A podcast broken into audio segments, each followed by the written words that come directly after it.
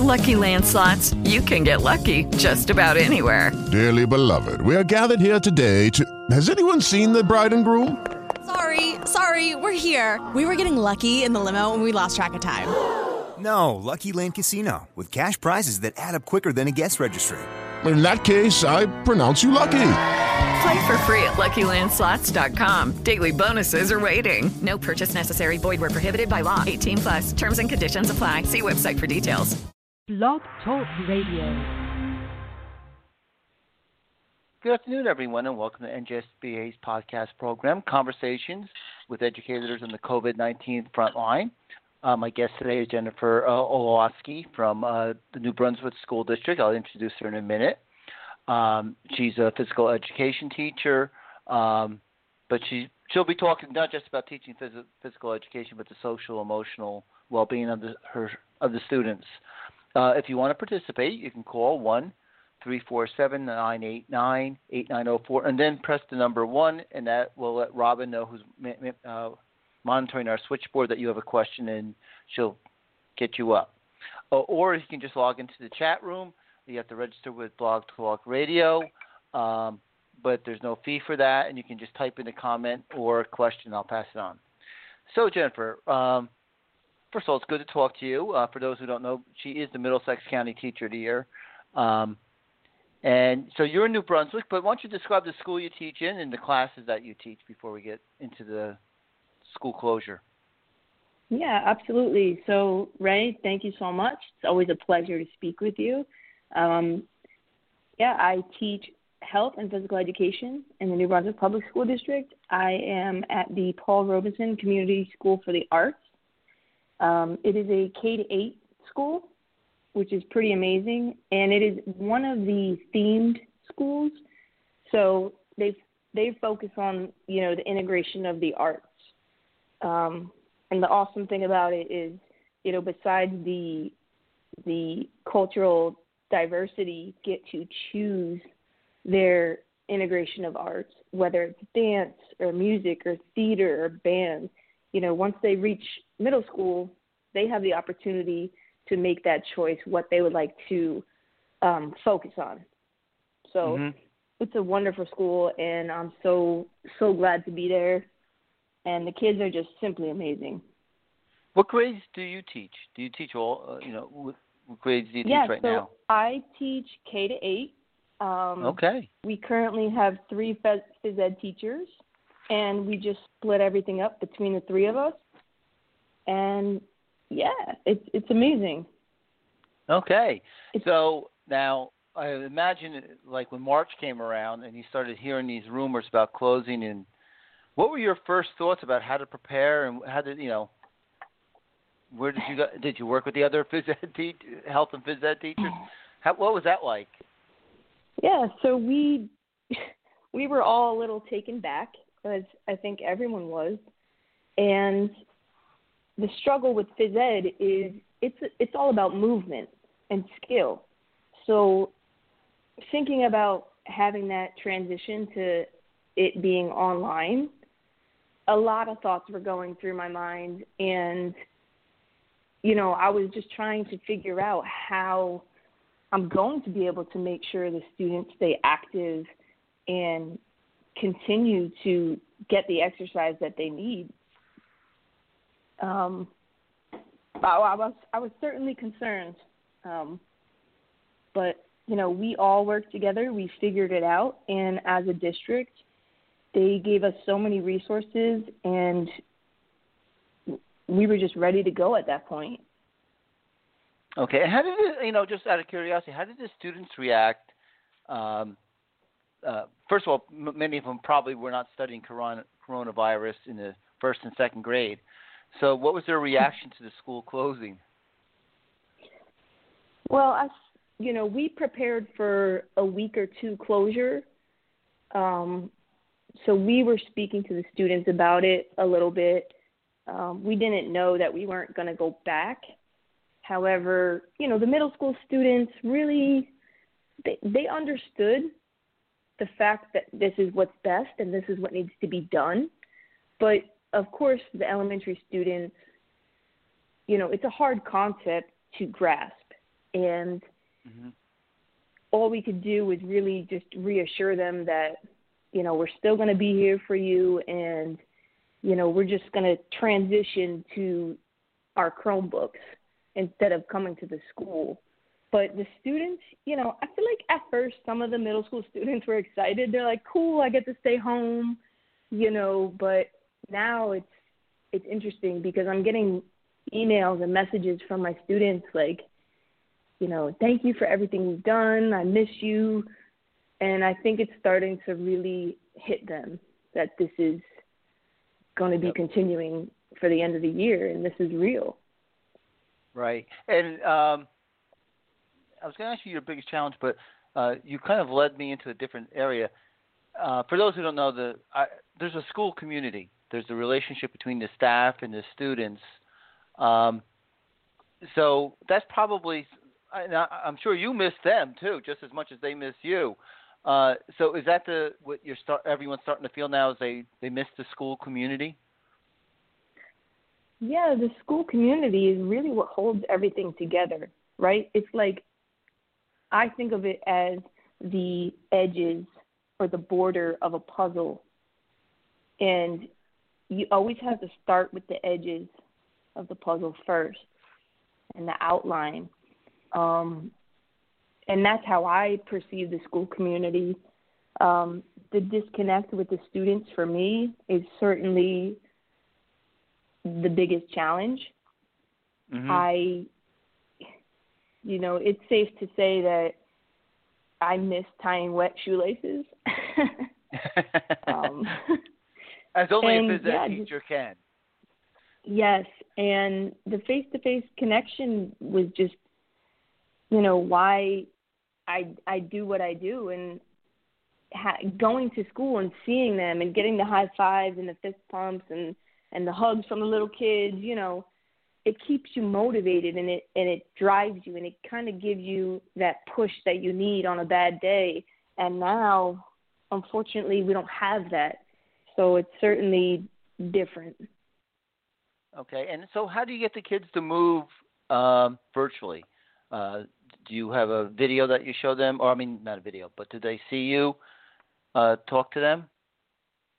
So I've done different types of um, assignments.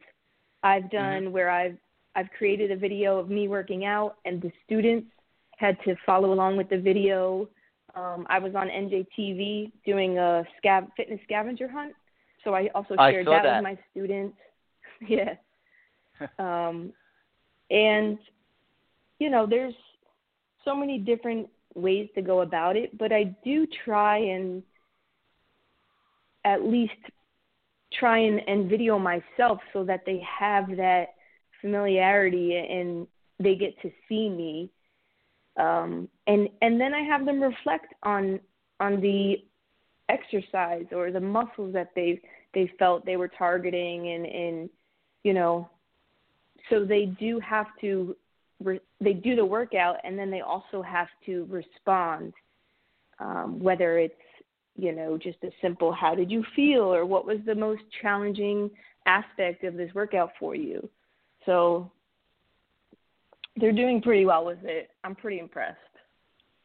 Okay. Uh, well, I know you have a good attachment to them. And one of your concerns, uh, and this is not just as a uh, physical education, but the health, health is the social emotional well-being of your students and the focus. Do you do you still try try to address that virtually as best you can? Absolutely. Um, the social emotional well-being of my students is always in the forefront for me as an educator, just because I understand how important it is and how sometimes it's not always what's at the forefront, but I try and, and make it um, for my students. So, you know, when we're in school, a lot of the students approach me and discuss problems with me, and, and they open up to me um, about what they're going through. And I try and assist them and guide them and help them out with that. But now that doesn't really take place. So, you know, I actually meet I have a Google Meet with my middle Mhm. school students every Thursday, and it's it's technically for their their it's technically for help with their phys ed and health assignments, but most Mhm. of them come in to the chat room and they just talk to me about what's going on and how they're feeling, and it ends up just being that you know similar discussion about what they're going through and, and what they're feeling. Um, and I try to create assignments for phys ed that like include mindful practices, you know, yoga, meditation, and even for health. Their one of their major assessments was to create a poem or a rap or a song about how they're feeling about being at home. So Mm. for them to create that, it allows them to tap into those emotions and really kind of go through it just by writing it down, you know? It allows them to Mhm. to under not necessarily understand how they're feeling, but to get it out of their mind and off their chest and I think that's so so important. So- And uh, and actually, probably, I know academics are, are what we're all about, but I think the social emotional well being of our students right now is maybe the top priority uh, to make sure that they're handling all this pretty well. Wouldn't you agree with that? hundred percent. Um, I think one of the big things for me is I try and reassure them that right now it's okay not to be okay. You know, and my principal at our last staff meeting, she actually mentioned something and it's it's sticking with me and she said um, challenges create character. So for her to say that you know it really stuck with me and i'm trying to push that that saying onto my students you know that times are hard but it's molding you to be stronger Mhm. so i you know i just try and reassure them Um, look, uh, I know a lot of our students is a difficult time, uh, but it's not easy for adults either. Um, so, um, you know, teachers and administrators and parents, uh, we all have our own uh, difficulty dealing with this quarantine. Uh, I know you do something at uh, your school district, uh, which I thought was pretty good. Uh, you want to describe uh, Wind Down Wednesday? Yeah, so absolutely. Um, the Wind Down Wednesday is a live district broadcast. It's for staff and students. So what I do is I hold a 20 minute meditation session and you know, I discuss the the breathing techniques and we go over different things like that the proper way to meditate and then we actually run through a 15 minute meditation session um, and the reason i wanted to do this is because we do this in phys ed class you know prior to the start of our activity we do our warm up and then we do a two minute meditation session and the kids at first were very um,